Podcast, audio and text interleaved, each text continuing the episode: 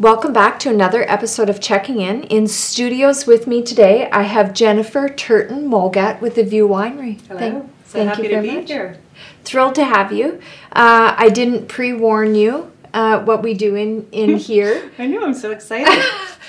it's it's our chance to take a peek under the hood and just let questions naturally appear mm-hmm. uh, as we're just having a conversation. So from one business owner to another and uh, mother to another and and woman entrepreneur i'd love love love a little bit of history because i did some digging and i can't find a lot on you which is maybe on purpose uh, so i found studied uh, english literature mm-hmm. and uh, and I found five generations of owning the land. So I'm so, so curious about Jennifer.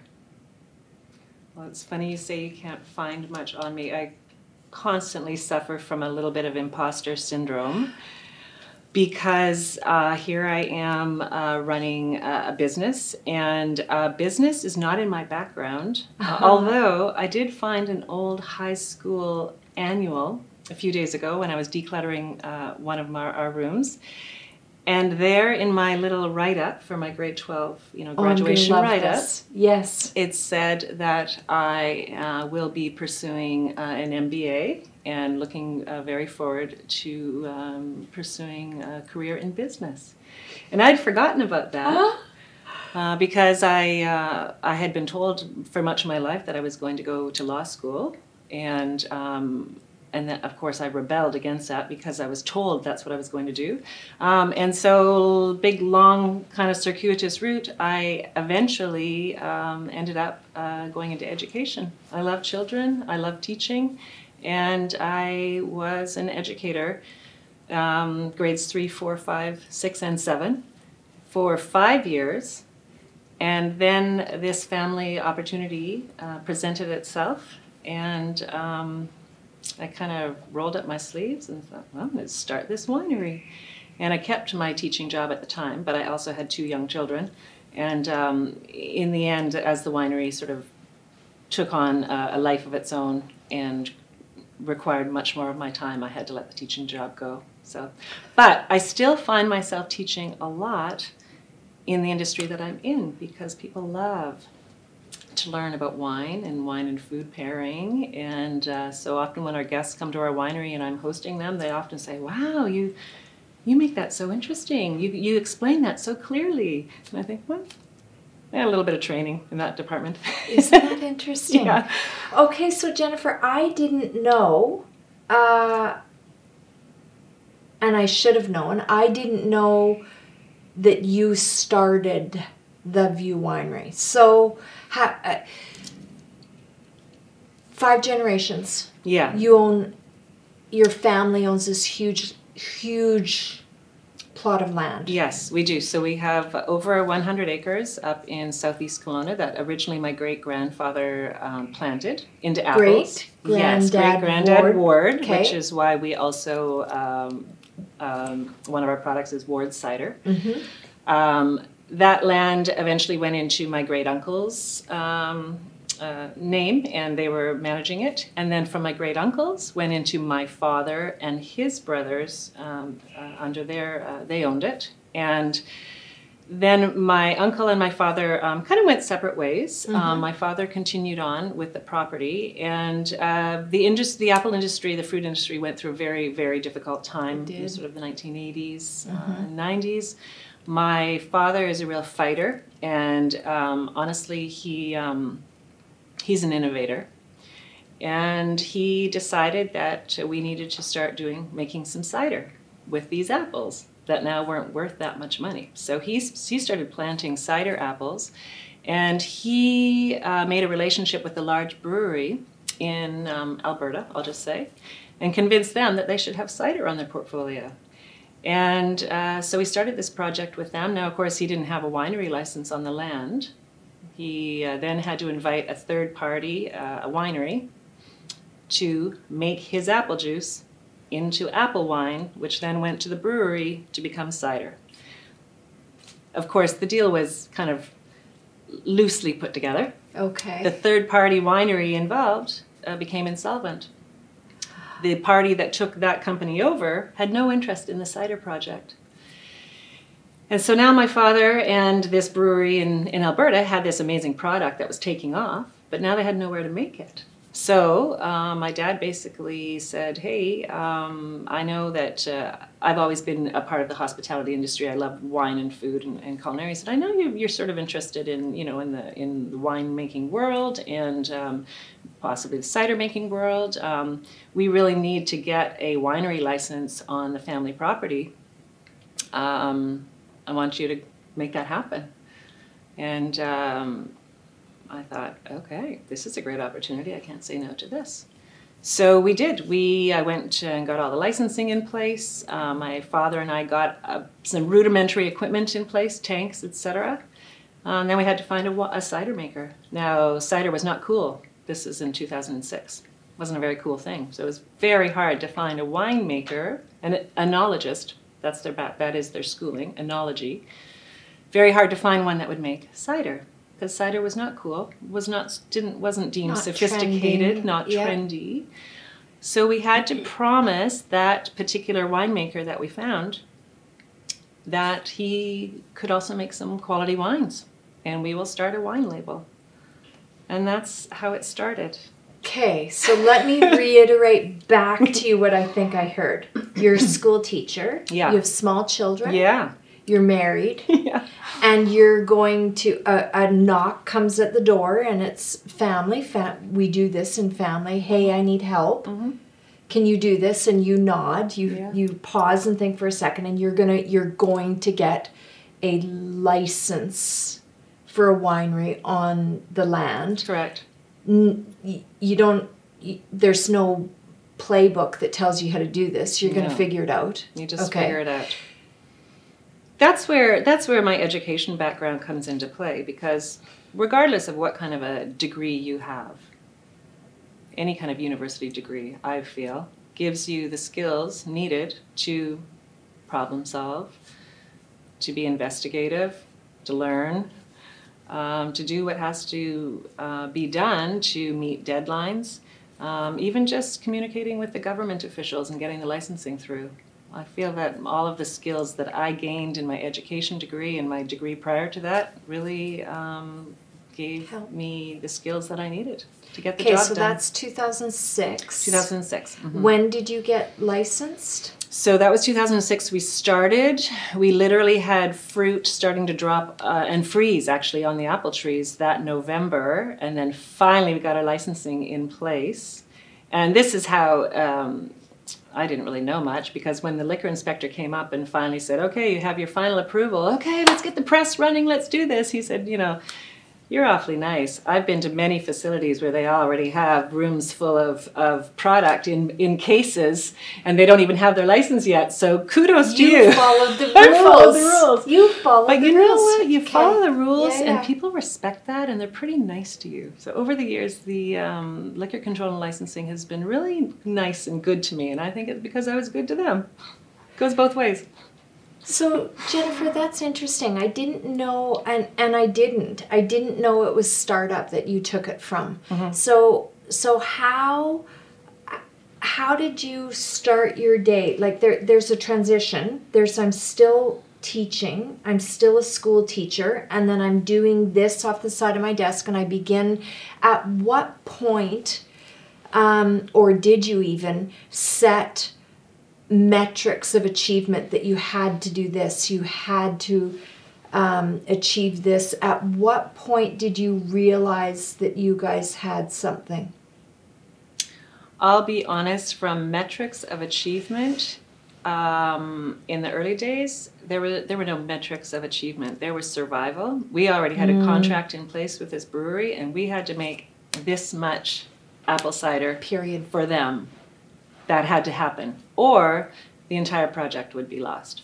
So it's like there's no metrics of achievement. We didn't mm-hmm. have a ton of startup money. You just get in there and get your hands dirty and make it. I mean, that first year, it, I I was making the apple cider with one other individual, the winemaker, and um, and we had our orchard manager would come in and help with the tanks and there there was nobody really we didn't have a lot of infrastructure in place so you just get in there and get your hands dirty and when people see you getting your hands dirty they respect that and they're more inclined to really toe the line for you and just help you so many people helped me so many people in the wine industry helped me in the early days um, St. Hubertus, Leo and Andy Gebert, they were like open arms, look at our footprint, look at our equipment, see what you need, you know. Um, Summerhill, even in the early days before we had our own bottling line, they bottled product for us.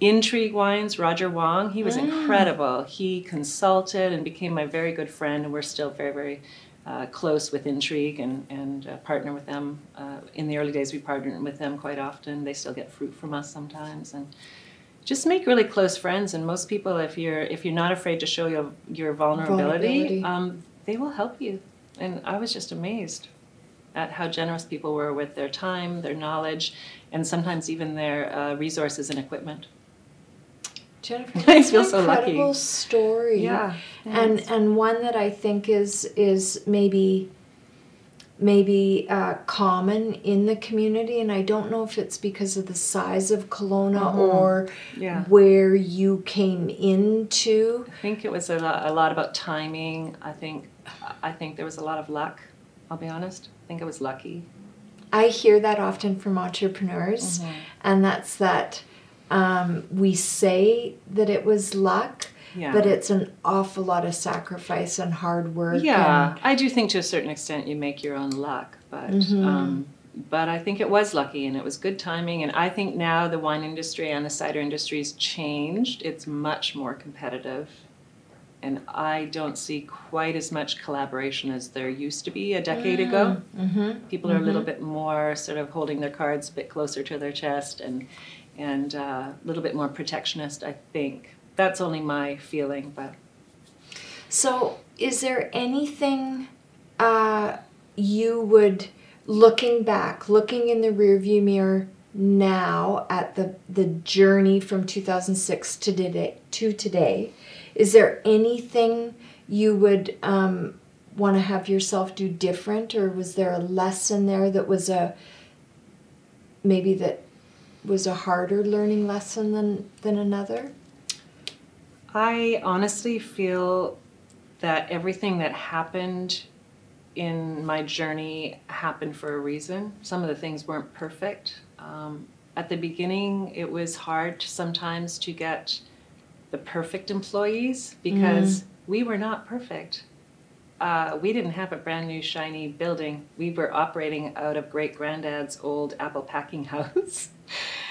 Um, and so we had a few people come on board that were, you know, they weren't always perfect people, but they were willing to share in the dream and they were willing to get in there and, and get their hands dirty and do the job. But um, there, there have been some messy situations over the years uh, with maybe less than perfect people in place, but, but you know, That's people come and learning. people go. Mm-hmm. And I would say that every person that has come and maybe left for whatever reason or been been asked to leave every single person has contributed to the success of the mm. company because everyone comes in and they've they've made us just a little bit better, a little bit better, a little bit better, and it's kind of like the old thing: if you build it, they will come.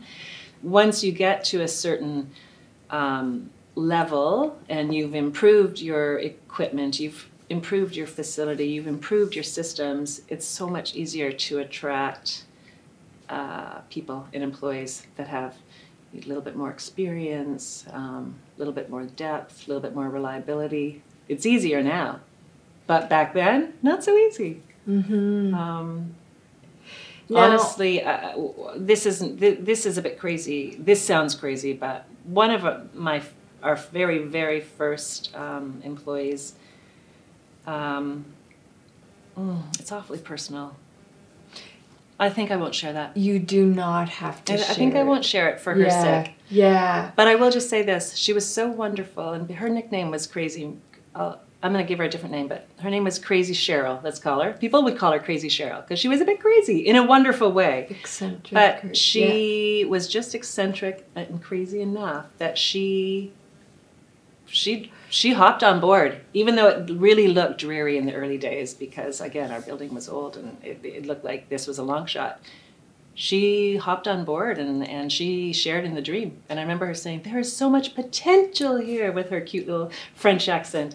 There was so much potential here. Um, but then I couldn't get anyone to work with her because she was too eccentric. So that was the problem. And But- those are right? those are that's challenging. So when uh, what year was it that you stopped teaching? So in 2007, I continued. I went. I was job sharing at the time because my my youngest child was just a. a uh, she was only two years old at the time, so I was job sharing. I job shared for two years while getting the winery going, a year and a half, Mhm. and then I phoned the superintendent of schools and said, "Look, I can't, I can't do this anymore. I'm not being good to anybody," um, and uh, he kind of discouraged me. He's like, oh, you hang in there. You can do this. He says, I have five children. I was like, wow. okay. I have two, and it's quite a bit. And this, this winery is really taking off. And I'm so sorry, but I had to give up my position, which was hard, but it was the right thing to do. Yeah. So that's that's impressive though Jennifer if you and again I get to I I have the privilege of speaking to so many different businesses through the years and and and like to have something reveal itself with great potential mm-hmm. in a year year and a half like that's mm-hmm. that's quite an accomplishment. That's impressive. I think so. so so you you you're now all in. Yeah. you're you're all in and focused were there um, this this businessing that you're doing uh, did you take night courses again I'm, I'm hearing you had some great mentors Yeah. in the sector and in the industry Definitely. did you uh, was it um, uh, university of hard knocks that you're learning from running a business is so much more than just realizing an idea or having an mm-hmm. idea come to fruition Absolutely. there's there is hr there is financing. So reading financial statements. Mm-hmm. How how did you do that? And was it just learned as you went along? Yeah, so as far as the actual practical making the product, mm-hmm. um, I found the best people I could who were good at that, and I deferred to them. I gave them sort of ownership over that, and you make the stuff. You tell me Yeah. what you need. yeah And and um, in the early days, we didn't really have a budget even for cellar hands. So I would I will give you the support. I would give physical support. I would be there making the wine and the cider with them, and um, but they were the ones that knew their stuff. They knew how to correctly ferment the product and keep it stable. And so get first thing was just get someone in who knows what they're doing, and then support them yeah the best that you can. Um, again, we didn't have a big budget, so um, and we really were lean on what we spent our money on. Um, we didn't spend money on bells and whistles. We spent money on things that either made you money or saved you money. So equipment, basically. Uh, we in the early days, all money went into proper equipment because that's really important to make a quality product. Um, and then as far and then once we had that's the cider end of things. Once we had the wines in bottle and I was now having to sell and market the wines, well you need to make sure that you are walking the walk and talking the talk when you're marketing these things. So yeah, I did take night courses, uh, sommelier courses, um, just to learn more about uh, sensory perception and wines in general, wines of the world, uh, how to write about wine, how to sound like you know what the hell you're talking about. so, um, a little and- bit of fake it till you make it Oh, big time fake it till you make it. And um, lots of just anything I could get my hands on to read. Just read, read, read, read about it. Read about wine, yeah. So, uh, were um, did you did you move into a position where you could no longer take sales and revenues to replace equipment or to to upgrade equi- equipment to get you at a different level? Did you have to turn to financing and banks? No. You, you did it all. No, we really didn't, and we just we we grew in a very um, real way. Yeah. Like our, our growth was really dependent and authentic on uh, basically what what money was coming in, and the difference with a family-owned business, a multi-generational family-owned business, and I would say some of the other wineries and maybe cideries in our region um, we're not building an asset. So if you're building an asset, you're not so fearful to go into extreme debt. Oh, I don't know about extreme, but debt, Sure. because you just build that into your business model, and you know in the end that you're going You're to sell. sell. Yeah. right? Yeah. That's not our model. We we've been on the land for five generations. We will hopefully be there for another five generations. Um, that's sort of what we are and who we are, and so we have to build a um, viable business that um, that will be here for years to come. So, like I say, we're not about the bells and whistles, which is one of the reasons we're still in our great big old vintage apple packing house. Turns out shabby chic is cool. So we're rolling with that.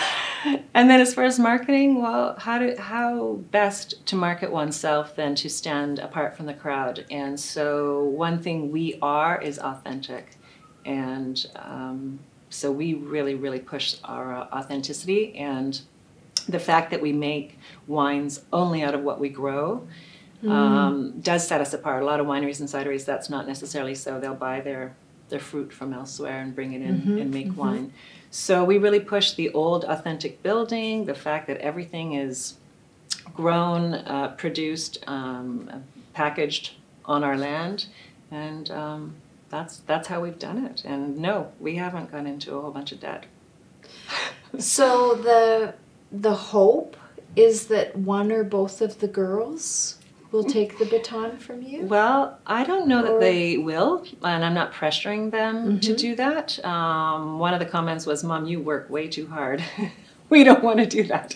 that's that's from the mouth of a teenager. Um, but it's been really exciting for me because um, my two of my nieces have been very involved, uh, and my nephew uh, Lucas has been very involved, and so I do see the younger generation stepping up and kind of going, you know what, it's a pretty great opportunity.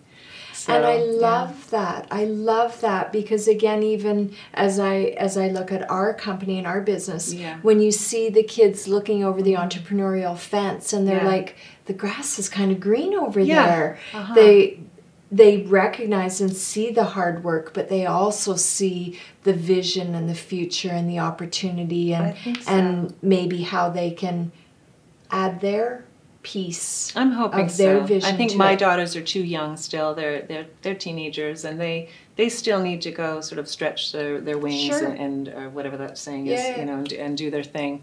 But I hope that maybe they'll come back to it. But definitely, the nieces and nephews have shown interest, and um, it also resonates with them when they when they say, "Oh, you know, our family has the View Winery."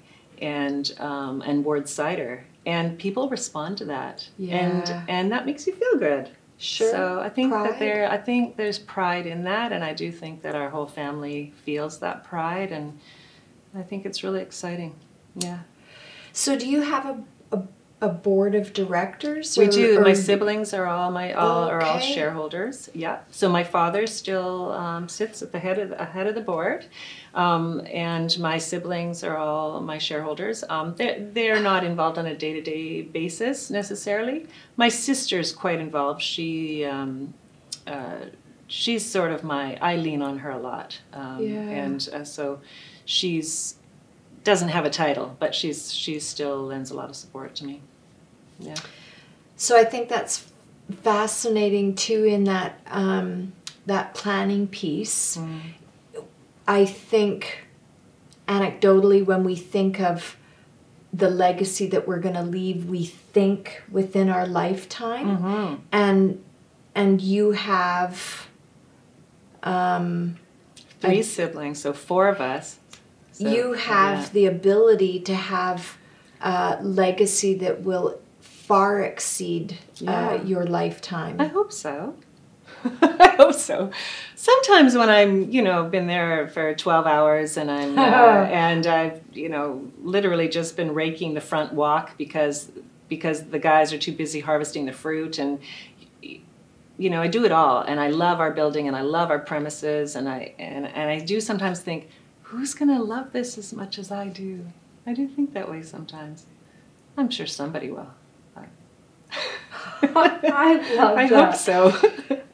Um, Jennifer, is there anything that you would say? And I, I, I really, I want to draw on that teaching uh, passion. hmm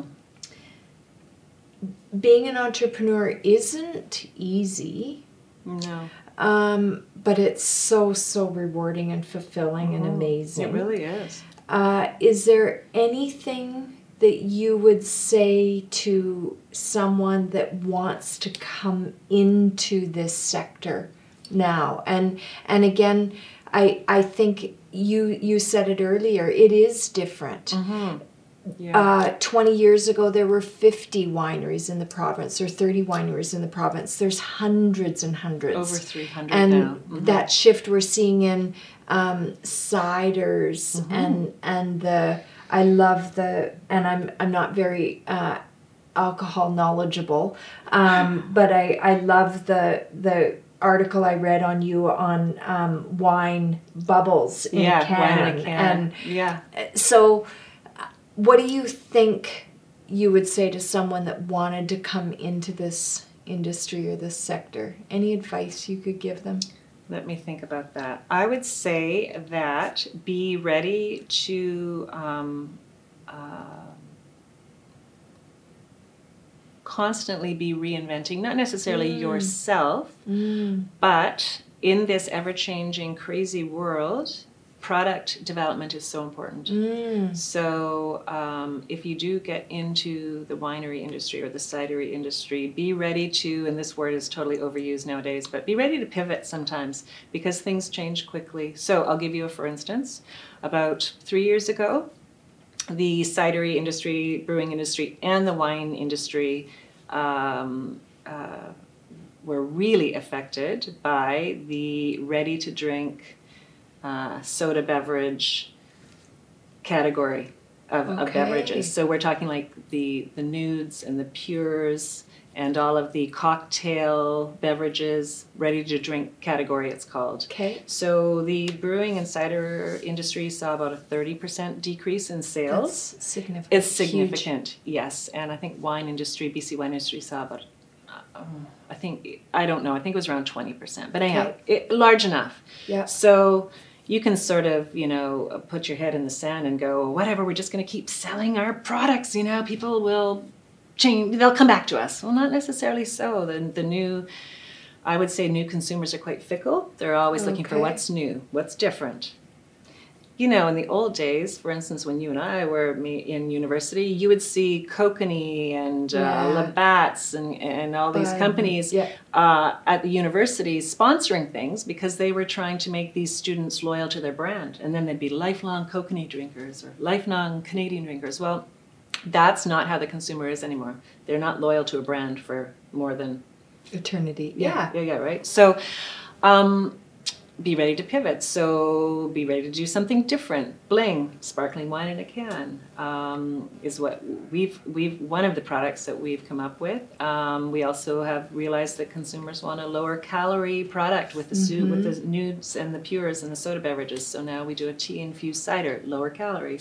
Um, we realize people want cocktail beverages, so now we have cocktail ciders, we have a Negroni, we have a mimosa. So uh, I'm really fortunate. Our winemaker, Christy French, is her uh, Instagram handle is Wonder Wine Woman, and she really is. she really is Wonder Wine Woman.